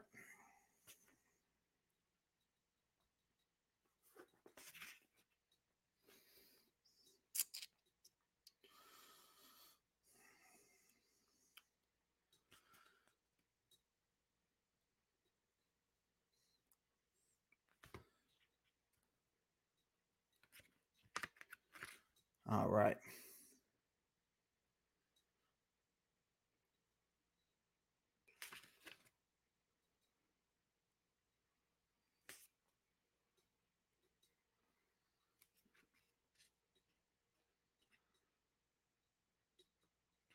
Give me one second, guys. Again, wasn't planning on doing this, so I just got really quickly. Ah, here we go. So, this is a sermon. I'm going to read the whole thing just so you guys can have some understanding. This is the type of sermons that was being preached that led to the Reformation. And I want to ask you if you were living in this time, what would you have um, thought about? So I'm going to read the beginning of it and everything. We're just going to go through this whole little chapter. It's not very long. The Dominican monk John Tetzel was charged with the sale of indulgences in Saxony and Brandenburg. It is not altogether clear if Tetzel's rhetoric got away from him or if his instructions, the summary instructions, were not accurately understood by him. At any rate, if the contemporary accounts can be trusted, his preaching was rather flamboyant. Here are excerpts from one of his sermons. So I, I want I want you to actually get, take yourself into the mind, right? So this is the book, by the way. Imagine you're living in the 1500s. Money is spar- sparse. You get like a, a coin, two coins. You're broke. You don't have any money. You're feeding your family. You love God. You want to love God. You love Jesus Christ. You love Jesus so much. And death is so real. You know, people are dying all the time. Black plague. Like nowadays, we think we're immortal. We think we're expected to make it to 95. And if someone doesn't make it to 100, you're like, oh my gosh, they died at 88. Man, you died at 17 back then. You're like, man, you had a good long life. Right? I want you to understand the, the mindset of these people back then. All they care about is being with God because they think about their mortality. All right. This is the sermon you you have three coins to your name. You have children you need to feed. This is the sermon that your Catholic priest tells you. What are you thinking about? Why do you hesitate to convert yourself? Why don't you have fears about your sins? Why don't you confess now to the vicars of our most holy Pope? First of all, I also want you to focus on something else. In Jesus, we don't think about our sins or fear our sins because we have been cleaned. But what have I told you guys? When it comes to the Catholic Church, they there's there's no real cleaning of sins because you can keep gathering sins and keep gathering sins and you can sin yourself out of salvation, right? Listen to it. I'm gonna start again. I won't do this. So I won't keep repeating myself though. So I, this is the one time. What are you thinking about? Why do you hesitate to convert yourself? Why don't you have fears about your sins? Why don't you confess now to the vicars of our most holy Pope? Don't you have the example of St. Lawrence, who, compelled by the love of God, gave away his inheritances and suffered his body to be burned? Why do you not take the examples of Bartholomew, Stephen, and other saints who gladly suffered the most gruesome deaths for the sake of salvation of their souls? You, however, do not give up great treasures. Indeed, you give not even moderate alms. They gave their bodies to be martyred, but you delight in living well joyfully. You, priest, nobleman, merchant, wife, virgin, you married people, young, old, enter into your church, which is for you, as I have said, St. Peter's, and visit the most holy cross. It has been placed there for you, and it always cries and calls for you. Are you perhaps ashamed to visit the cross with the candle and yet not ashamed to visit a tavern? Are you ashamed to go to the apostolic confessors, but not ashamed to go to a dance? Behold, you are on the raging sea of the world in a storm and danger, not knowing if you will safely reach the harbor of salvation. Do you not know that everything which man has hangs, which man has, hangs on a thin thread, and that all of life is but a struggle on earth?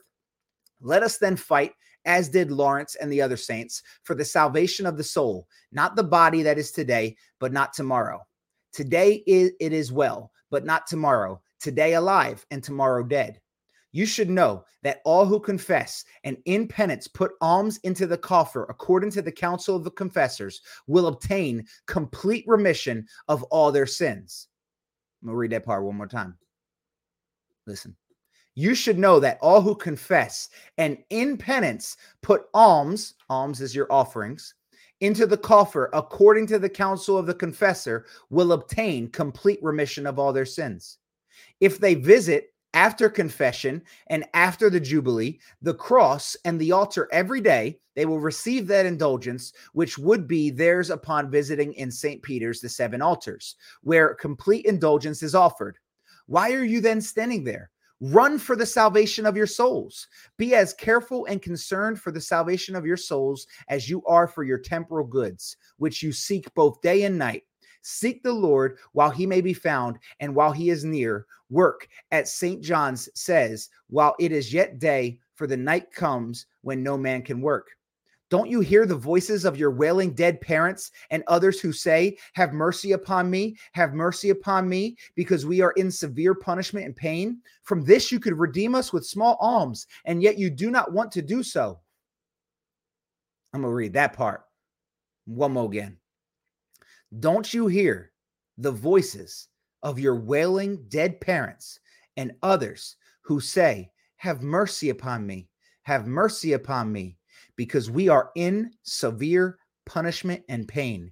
From this, you could redeem us with small alms, and yet you do not want to do so. You know, I'd like to flip that quote. If I was alive back then, I would have got burned at the stake because here's what I would have said Y'all can redeem them with one st- small flick of the indulgence, yet you don't. That's why I love the quote that if you, if, if this is true, and and the pope had the capability to save my family from this torment but he only would do so if i pay him. What kind of vicar of christ are you? Let's continue. Open your ears as the father says to the son and the mother to the daughter. We have created you fed you cared for you and left you our temporal goods. Why then are you so cruel and harsh that you do not want to save us though it only takes a little you let us lie in flames so that we only slowly come to the promised glory. You may have letters which let you have once in a life and in an hour of death, full remission of the punishment which belongs to sin. Say that again. You let us lie in flames so that we only slowly come to the promised glory. You may have letters which let you have once in a life and in the hour of death full remission of the punishment which belongs to sin. Oh, those of you who made a vow, you unsurers, robbers, murderers, and criminals, now is the time to hear the voice of God. He does not want the death of the sinners, but that they be converted and live. Convert yourself then, Jerusalem, Jerusalem, to the Lord thy God. Oh, you blasphemers, gossipers, who hinder the work openly or secretly. What about your affairs? You are outside the fellowship of the church. No masses, sermons, prayers, sacraments, or intercession help you. No field, vineyard, trees, or cattle bring fruit or wine for you. Even spiritual things vanish, as many an illustration could point out. Convert yourselves with all your heart and use the medicine of which the book of wisdom says, The Most High has made medicine out of the earth, and a wise man will not reject it. That was one sermon from one Catholic out of the many, many, many, many, many sermons that made Martin Luther say, you know what? Can't do it. Now, here's the truth. Since we're going down this route of Protestant stuff, we still got 30 minutes. Let's talk about Protestant Reformation stuff. A lot of Catholics will say, oh, well, Luther was this, this, and that. Luther was terrible. Luther was this. Let me make this very clear Luther's not our Pope, nor is he the example of the Christian to be. The reason why we respect Luther is because he had the courage to stand against the church. No one's saying Luther had the greatest doctrine. No one's saying Luther was the guy you want to be like. Luther was tormented by his own grief, uh, tormented by his own sins, but he had the courage. And here's really the truth of it. See, Luther understood there's no way I can be saved if I have to do something. Luther was tormented by the fact that if I can lose salvation, I would lose it. That's how I feel. If if I could lose my salvation, I'm not getting saved. See, I'm not arrogant. I'm not prideful. Let me say this right now. If salvation is not a free gift, I'm going to hell. Anyone who thinks that, oh, I cooperate with God's grace. Oh, do you? Oh, you you saving yourself. Oh, with his help. Hmm, lucky for you, God giving you a little help. Nah, you were dead in your sins. Not you were on life support of your of your sins and God did CPR, but like you had to fight back too. And I was dead. Let me give you an example. Lazarus. Lazarus. Did Lazarus cooperate with Jesus? When when Jesus said, Lazarus, come out. Could Lazarus have been like, I'm good, Jesus. I'm, I'm, I'm, I'm finna stay dead. Can you imagine that story? And then they rolled away the tomb. And then Jesus said, Lazarus, come out. And then crickets, crickets, crickets. And then he said, Lazarus. I said, come out. He's like, nah, I'm dead. I'm finna stay dead. Oh, because when Jesus commands, even a dead body responds. Oh, oh. Oh, Brian, your dad pulled? Dude, I see you all the time. What's going on, brother? I'm 100% what's known as a monergist, right? I believe God saves. Catholicism teaches synergism, which means that God gives you the capability of being saved, but you must cooperate with God's grace. Okay. That's where we differ, right? They believe that God gives you the. So, what basically it is, is so we believe that when Christ got on the cross, as it says in Hebrews chapter, matter of fact, we're going to read some more Bible because, you know, that's what we do on the podcast. This became a Catholic episode somehow, but let the Lord guide. I told you I didn't know what I was going to talk about for two hours without JD. So, I asked the Lord to be involved, and I guess this is the way he wants to go.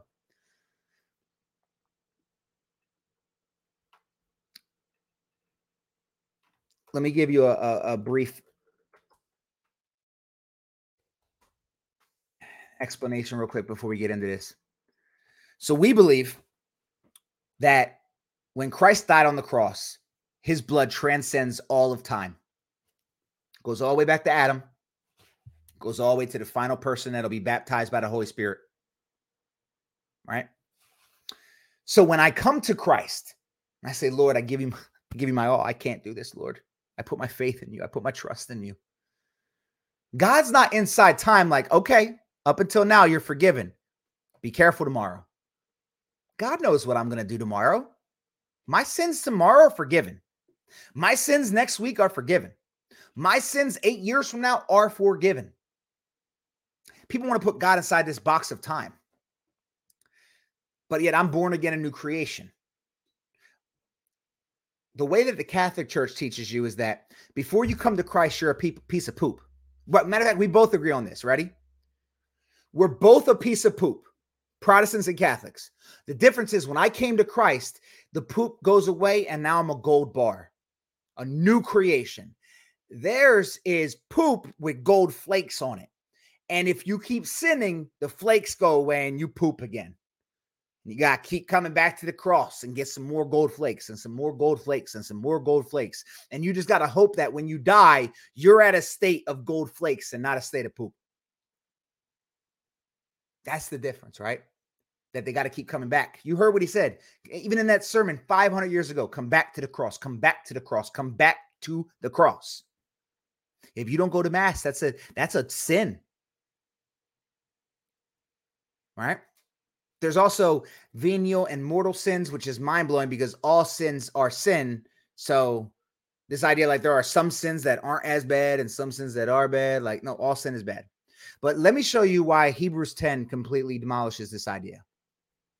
It almost makes it sound like the writer of Hebrews 10 knew that one day they would be doing the Mass. So if you're not uh, aware of this, the Catholic Mass is a re, a re, not representation, but a representation of the sacrifice of Christ. They believe that the body and blood of Christ, the bread and the body and blood, the bread and the wine actually become literally, physically the body, blood, and soul of Jesus. So when you go to Mass, Christ is re sacrificed, or I'm sorry, his sacrifice is represented. It's the same sacrifice being represented, and you are digesting and ingesting the body, blood, and soul of God.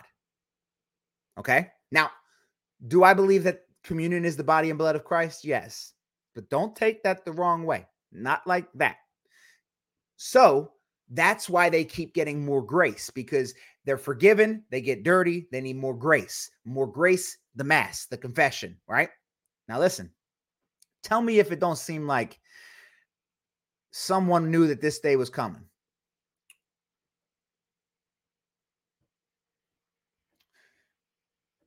He does away with the first. So no, no, no. Sorry. And every priest stands daily at his service, offering repeatedly the same sacrifices, which can never take away sins. Now, granted, this is talking about the Old Testament high priests cutting lambs and whatnot, but just pay attention to how this kind of rings a bell with what was happening today. But when Christ had offered for all time a single sacrifice for sins, wait a minute, say it again. For all time, a single sacrifice for sins. What does that mean? That means every single sin that ever is committed is forgiven at the blood of cross at the cross. Every single sin. Every single sin, every single sin. My sins tomorrow, your sins tomorrow. My sins in a thousand years, my my great great great great great great great great great great great great great great great grandkids sins were forgiven on the cross. And what did he do after that? He sat down at the right hand of God, waiting from that time until his enemies should be made a footstool for his feet. For by a single offering, he has perfected for all time those who are being sanctified. But yet you want me to believe that I can get dirty again. Matter of fact, if if if if if my sins tomorrow count and is this a lie? My little children, I'm writing these things to you so that you may not sin. But if anyone does sin, we have an advocate with the Father, Jesus Christ the righteous. So what's he advocating for if my sins still count? Wait a minute, wait a minute. If my sins are still getting counted against me tomorrow, does that mean Romans 4 is a lie? Blessed are those whose lawless deeds are forgiven and whose sins are covered. Blessed is the man against whom the Lord will not count his sin. Is that you? Are you the blessed man from Romans 4? If you don't know if you are, you need to ask yourself, Am I the blessed man of Romans 4? Because if you are the blessed man of Romans 4, then that means you're the you're the man from Romans 5. Therefore, since we have been justified by faith, we have peace with God. Do you have peace with God? Because here's the thing I try and tell my Catholic brothers and sisters. According to your doctrine, at any moment today, you could lay your head on your pillow and be not under grace anymore because of a mortal sin, and you are now an enemy of God. So, are you sure you have peace with God if at any moment you could become his enemy again? Like, I can't convince anybody to, to find peace with God. But you guys that join me every week, my only goal for you, if anything I've ever done on these live streams ever mattered, it's that I want you to walk away from my live streams knowing two things about yourself. That if you have faith in Jesus Christ, if you are one of the Christians that that the Bible talks about, a believer in Christ, that you are the blessed man from Romans 4, and you are the one who has peace with God from Romans 5. That word peace right there, shalom. No imminent danger. I don't know if you know this, but if I had court next week and there's a chance that I might be found guilty and I might lose my life. I can't have peace today. Even if today the evidence says you're probably going to get off scot free, you're going to be found innocent. If there's a chance between now and next week something changes and that court's going to be different, I can't have peace. I can't have peace. There's a possibility of something happening. If my father is is sitting in a hospital bed and recovery is only 85%, there's a 15% chance of death. I can't be at peace, not yet. If I'm at a standstill, if my country is at war with another, but we call we call a ceasefire, but at any moment missiles fly again, I can't be at peace just because bullets aren't flying right now. So here's the question: Are you at a are you at a, a, a ceasefire with God, or are you now His children? Because at the rest of this chapter, it says what if we go down, um, it says, For while we were still enemies, we were reconciled to God. Are you his enemy or are you at a ceasefire? I'm not at a ceasefire with God. I'm a child of God. I have peace with God. And the sad thing is, I tell my Catholic brothers and sisters, you can't have that. In fact, I haven't met many Catholics that will have confidence in their salvation. They'll say, well, you can't know if you're saved. Well, then what is First John saying? Because he said, by this we may have confidence. Don't let anybody take you away from Jesus. If Jesus says you could be confident that I have you, don't let someone come in between you and say, no, no, no, no, no, no, no, no, no, no, no, no, no, no, no. You can't be confident.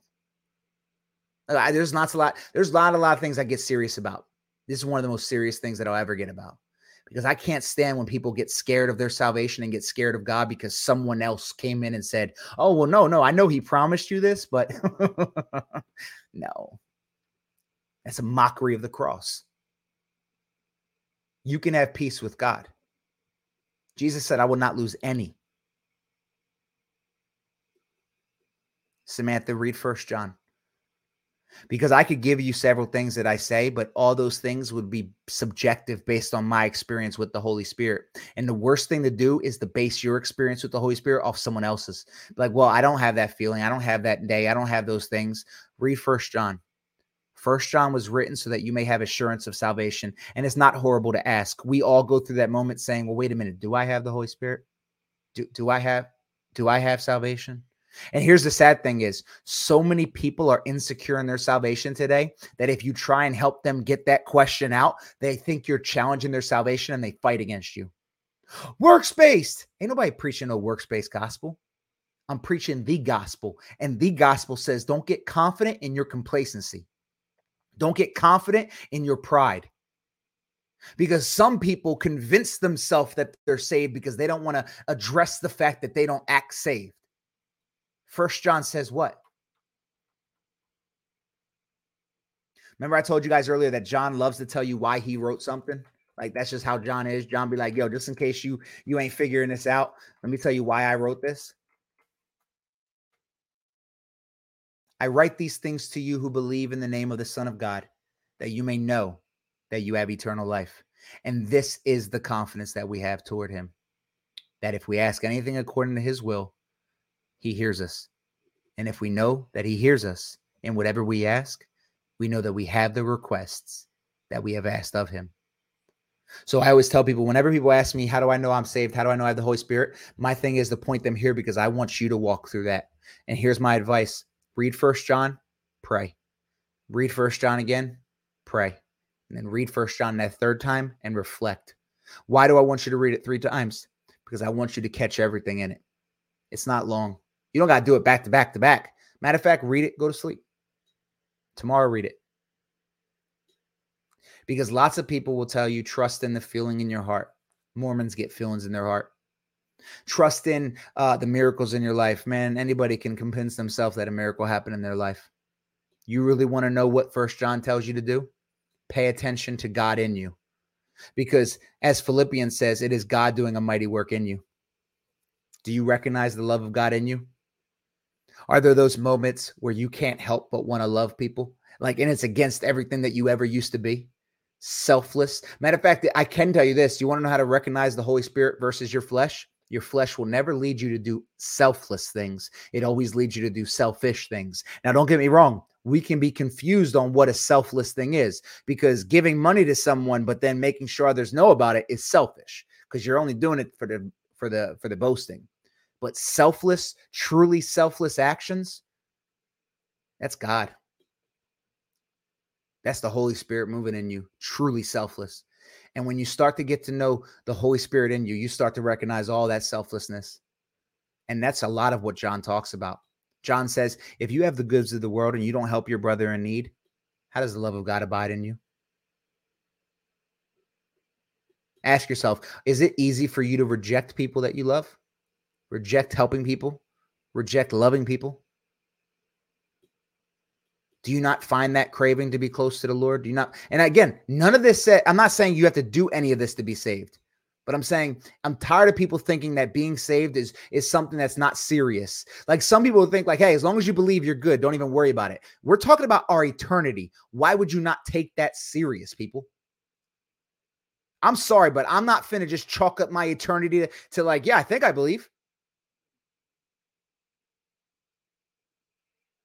Because there's lots of people that we know think they believe. It's easy to look at Mormons and be like, "Oh yeah, they don't believe in the true Christ," but yet we we think we do. I'm sorry, but I'm, my eternity is way too valuable for me to just be like, "Yeah, no, no, no, no one can question my salvation." No, no, no. If you notice something in my life that looks off, come talk to me, Mike. Hey, bro, yo, man, you stand up here and you teach people, man, but you ain't carrying yourself like Christ. Thank you, man. What what what'd you notice? See, some people get offended at that because they're insecure with their salvation. Test yourself. Make sure you are of the faith. That's what Jesus, I mean, that, well, Jesus is speaking through Paul, but that's what Paul says. Fasting. Guys, fasting is a great tool to test your faith. Spirit in you, guiding you. Get me through this, Lord. Do I trust you, Lord? I say I trust you, but do I trust you? We say it all the time in every episode. Faith means trust. It's not blind evidence, it's trust. And if I say I trust the Lord, I should be able to do things that He says, I got you for it. Okay. I haven't fasted in a while. I'm going to fast again soon. Fast. Lord, I say I trust you. Well, I trust you to provide my nourishment. I'm going to go three days without eating because I trust you, Lord. Maybe just one day. Lord, I, you know what? I'm gonna I'm I'm not gonna stop preaching your name, even though it's gonna cause me to lose my platform, Lord, because I trust you, Lord. Lord, this woman's not gonna date me if I if I keep being strong about my faith, but you know what? I trust you, Lord. Lord, I, I'm gonna lose my job if I keep talking about you. I trust you, Lord. As a beginner, I would recommend 24 hours, Samantha because we're so spoiled in today's society that we can cause some serious health issues by jumping into a deep fast because we've been we eat so much and and, and things like that. Um, there's also other ways to do fasts where it's not just no food. You could do a three day fast where you only eat at nighttime fasting during the day water all day and then you can have dinner. Or you can do like a juice fast where there's no food all day no food for three days but you'll have like a juicing um um um you know something like vegetable juice or something yeah, the, the, the spiritual warfare is real, and sometimes it's not even the outside spiritual warfare. Sometimes it's our flesh. Sometimes we're battling with our own doubts, our own condemnation. No, it's okay, man. God don't care if you break this fast. Now go ahead, man. You need to eat, man. God would understand. God, no, come on, Mike. Come on, Mike. But man, we just keep going all over the place, don't we? This is what happens when JD is not here, guys. We end up just talking about all types of stuff. But as I was saying, I want you guys to understand that that the blood of Christ is not insufficient. Like I listen, um, it's funny. I'm I'm thinking about writing a book, um,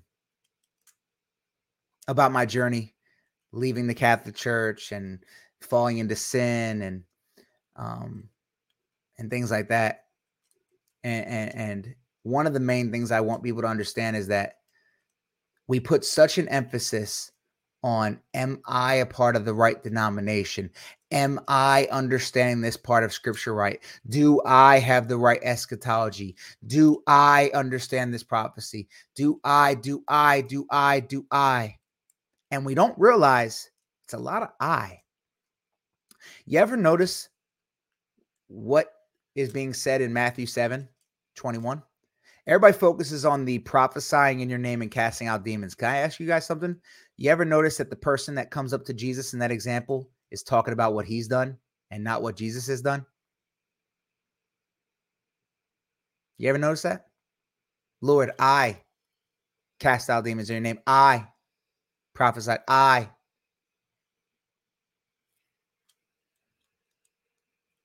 we get so focused on wondering if we're doing the right thing. And that's where we lost the gospel. What do you mean? You're not. Who cares? He did. It's not about what we do. And the thing is, we'd rather focus more about understanding this and understanding that than just loving people. This has been on my heart heavily lately. And I know you guys have seen the videos. We need to love people. We need to serve people. Can you imagine standing before God one day? Because no matter what, we're going to all give an account. Like that's what the Bible says. Can you imagine standing there and getting the Matthew 25? I just read it on my video, but just in case one of you didn't watch that video, I want to read that parable real quick. How heartbroken would you be on this one?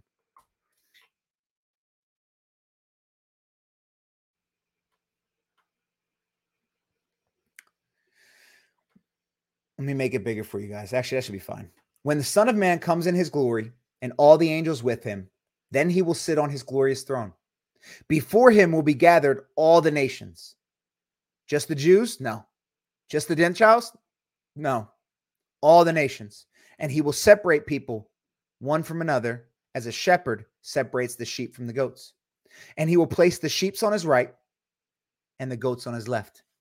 And then the king will say to those on his right, Come, you who are blessed by my Father, inherit the kingdom prepared for you from the foundation of the world. For I was hungry, and you gave me food. I was thirsty, and you gave me drink. I was a stranger, and you welcomed me. I was naked, and you clothed me. I was sick, and you visited me. I was in prison, and you came to me. Then the righteous will answer him, saying, Lord, when did you when did we see you hungry and feed you? or thirsty and give you drink? And when did we see you a stranger and welcome you, or naked and clothe you? And when did we see you sick or in prison and visit you? And the king will answer them Truly I say to you, as you did it for one of the least of these, my brother, you did it for me. I've been saying this lately a lot. It's been on my heart a lot because I because I'm being sucked into it too. Nothing there said you studied the scriptures and taught so many people doctrine. You taught, don't get me wrong, are there some people that are meant to be teachers? Yes, but James says not everybody. The sad thing is today, everyone thinks that they're a teacher. You know why? Because it's actually kind of easy to be a teacher sometimes. Sometimes it is if you don't take it serious. You see, for JD and myself, we're stressed out all the time because we don't want to mislead anybody. But if I didn't care about misleading you, if I didn't care about your guys' hearts and souls, then this would be the easiest thing in the world. What makes this hard is how much you love the people you talk to.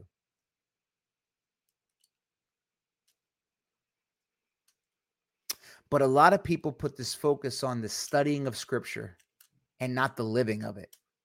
But yet, all I see in scripture is do, do, do, do, do, do, do, do, do. And again, this isn't talking about how to be saved, it's about when we are saved. What are we called to do?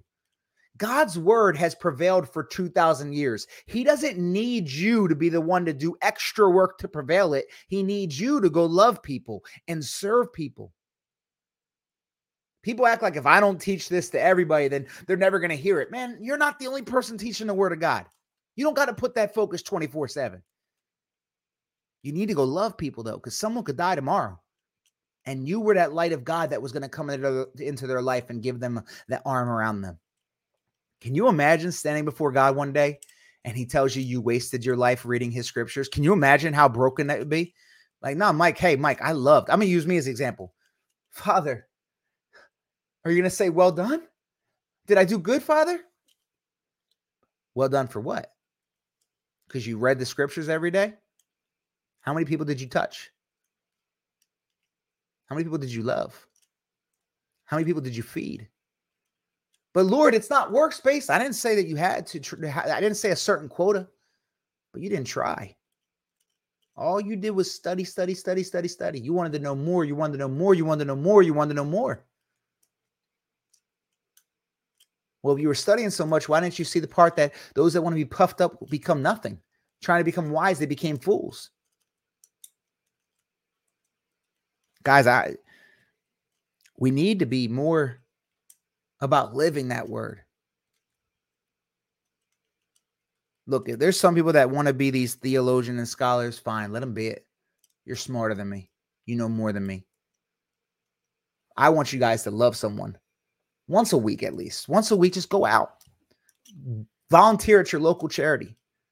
Volunteer at your local shelter. Not to tell anybody about it. Go serve somebody a plate of food. Let me tell you right now, if you want to get closer to God, serve people. Man, the times that I've spent out serving people has been the closest I've ever felt to God.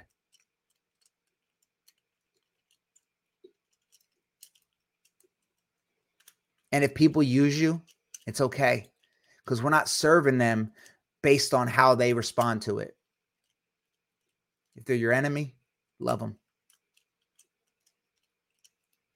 But I, it's just really that's all I see online now is just people. Everybody's a theologian, everybody's a scholar, and it's just like imagine if we all put this effort. Imagine if if we put this effort into getting to know people, loving them, reaching out, touching them, being a light in their life. But we're so scared of works based gospels.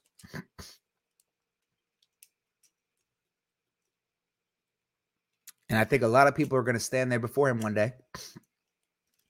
And he's going to say, I never knew you because you spent your whole life reading about me instead of getting to know me. I love the Bible. It's the guide to my faith. I read it every day. But it's not my faith. My faith is out there because my God is alive. He's not just written about, He's alive. We serve a God of action, we serve a living God. You never see God stagnant in the Bible from day one. He's active from the moment He spoke to the very end. So don't be a stagnant Christian. Don't be a, a Christian that thinks that it's it's beneficial to just study. I get it. Studying is amazing. I love getting to know him. But man, seeing the light in someone's eyes when they get loved on for the first time, someone who doesn't get loved, there's a lot of people out there that never felt selfless love. Their parents were abusive, everybody took advantage of them. And then you show up and you're just like, no, I just wanted to help you. No, no, I saw you. Hey, I saw you walking across here and it looked like you needed help. Can I can I help carry that bag for you? Why would you want to help carry my bag? That's weird. I just wanted to. So I'll tell you a story. Y'all know I don't like sharing stuff unless it's for a purpose. So this is a purpose. The other day, uh, two months ago, about I was um on the way to school and I stopped at the gas station. And I'm sitting in my car and um I look across the street and I look across the parking lot and there's a dude in a wheelchair just rolling, right? And I'm like, where in the world is he going? And I'm like, Mike, I should you should get out and go help him. And I'm like, no, I got to go to school. I'm like, no, Mike. So I had this, inner, I, ha- I have these inner battles sometimes. I'm like, no, no, Mike, get out and help him. I'm like, no, Mike, that's weird. You got to go to school. Like, no. And I'm like, yeah, but you're going to regret that if you don't. And what if that's Jesus? I tell myself that ever since Matthew 25, and I read that many years ago when I first said it. I said, what if that's Jesus? Right? What if Jesus? Because even Paul said, be careful you don't entertain unaware, uh, unawarely entertain angels. Right? I, I, I sometimes said it to myself to help me go past that selfishness to help someone. Like, what if that's Jesus? Right? But I'm like, no, I might go. So I get out the car and I run over. I'm like, hey, sir, I saw you pushing yourself across the parking lot. You mind if I just help you out and I give you a push? He was like, sure. I'm like, cool. Where are you going? He said, to the gym. Dude might have been parked not that far away, or maybe he was homeless. Who knows? So I start pushing his wheelchair. We have a conversation. Great guy. That's it. I didn't preach to him. I, I, it doesn't always have to be. See, people are scared to do this because they're scared. Well, I don't know what to say. I don't know about like having to go. Oh, you know, Jesus is this. Just love them. Just be a light, and then you can say, "God bless you." Hey, you mind if I, you mind if I pray for you? Or if you don't even have the curse that, hey, what's your name? Because I want to be praying for you. Slide it in there. Oh, my name's Steve. All right, Steve. Hey, Steve, I'm going to keep you in my prayers. Okay. It was a blessing to meet you. I'm really happy about it. Stop and just help someone. It, it, it feels good, but at the same time, you have no idea what that person's life has been. You don't know if up to that moment they're like, man, I'm gonna, I'm gonna end myself because this is stupid. Nobody cares about me. And then here comes Samantha. Here comes Selena, just randomly. Hey, how you doing, man? Now I saw you sitting here and you just look like you could use a friend. Do you care if I give you a hug? I probably, I bet you haven't had a hug in a while. Don't be scared to touch them. Don't be scared they're dirty.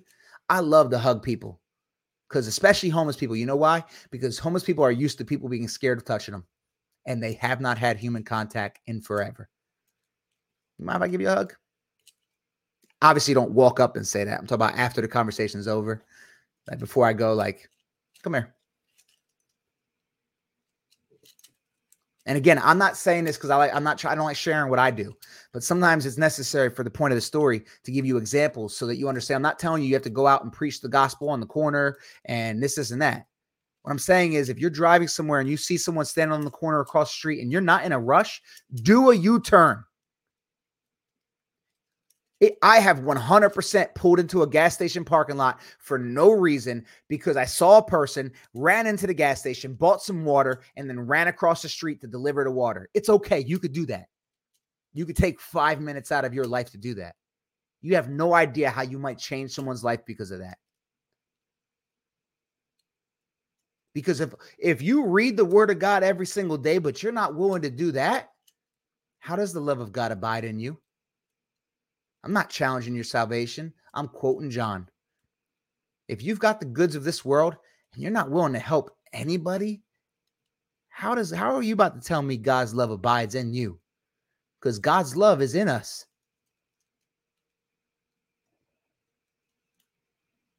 With that, guys, it's an hour and 55. I will go ahead and end it here on YouTube. And as always, I'll I'll do a little wrap up over on TikTok because we're not really finished this conversation, but we keep these conversations to two hours here on TikTok. I mean on YouTube. So um thank you guys for joining me. I'm sorry that this conversation went in a lot of different directions. Um, JD couldn't join us, but hey, it happened, and this is where we're at. Um, guys, keep JD in your prayers. Keep uh, Justin, his family in your prayers keep the entire body of Christ in your prayers.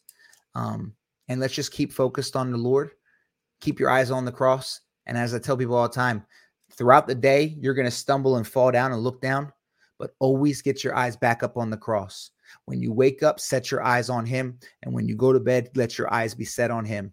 And as long as you do, you're going to stay stay the course because the body goes where the eyes go. In fact, Jesus said that the eyes are the lantern of the heart. So where your eyes are set is where your heart is as well. If your eyes are set on porn, if your eyes are set on money, if your eyes are set on everything else, that's where your heart is. But if your eyes are always set on Jesus or always going back to Jesus, if he's the focal point of your life, that's where your heart is. So, guys, I appreciate you as always. Merchandise in there, y'all check it out. I got the family biblical shirt here, Jesus husband wife. Um, uh, Linktree's in the links. Um, support if you can. If you can't, hit the share button, hit the like button, join the Discord. Discord links are always in the description. I appreciate all of you being here. You guys are the same people here every week. And let me tell you this right now. I'm going to make a statement right now. If this podcast went on for 10 years and it was the same 45 people every single week, we would never stop doing it because it's not about reaching thousands. It's not about reaching hundreds. It's not even about reaching 40 it's about reaching one person. And if one person's life can change from what me and JD are doing, then it's a mission accomplished in our book. So we thank you guys. We're going to keep doing this as long as we can, as long as I have a, a, mouth and I'm able to speak. And I appreciate you guys being here. God bless you. I love you. Peace, grace, and go in peace.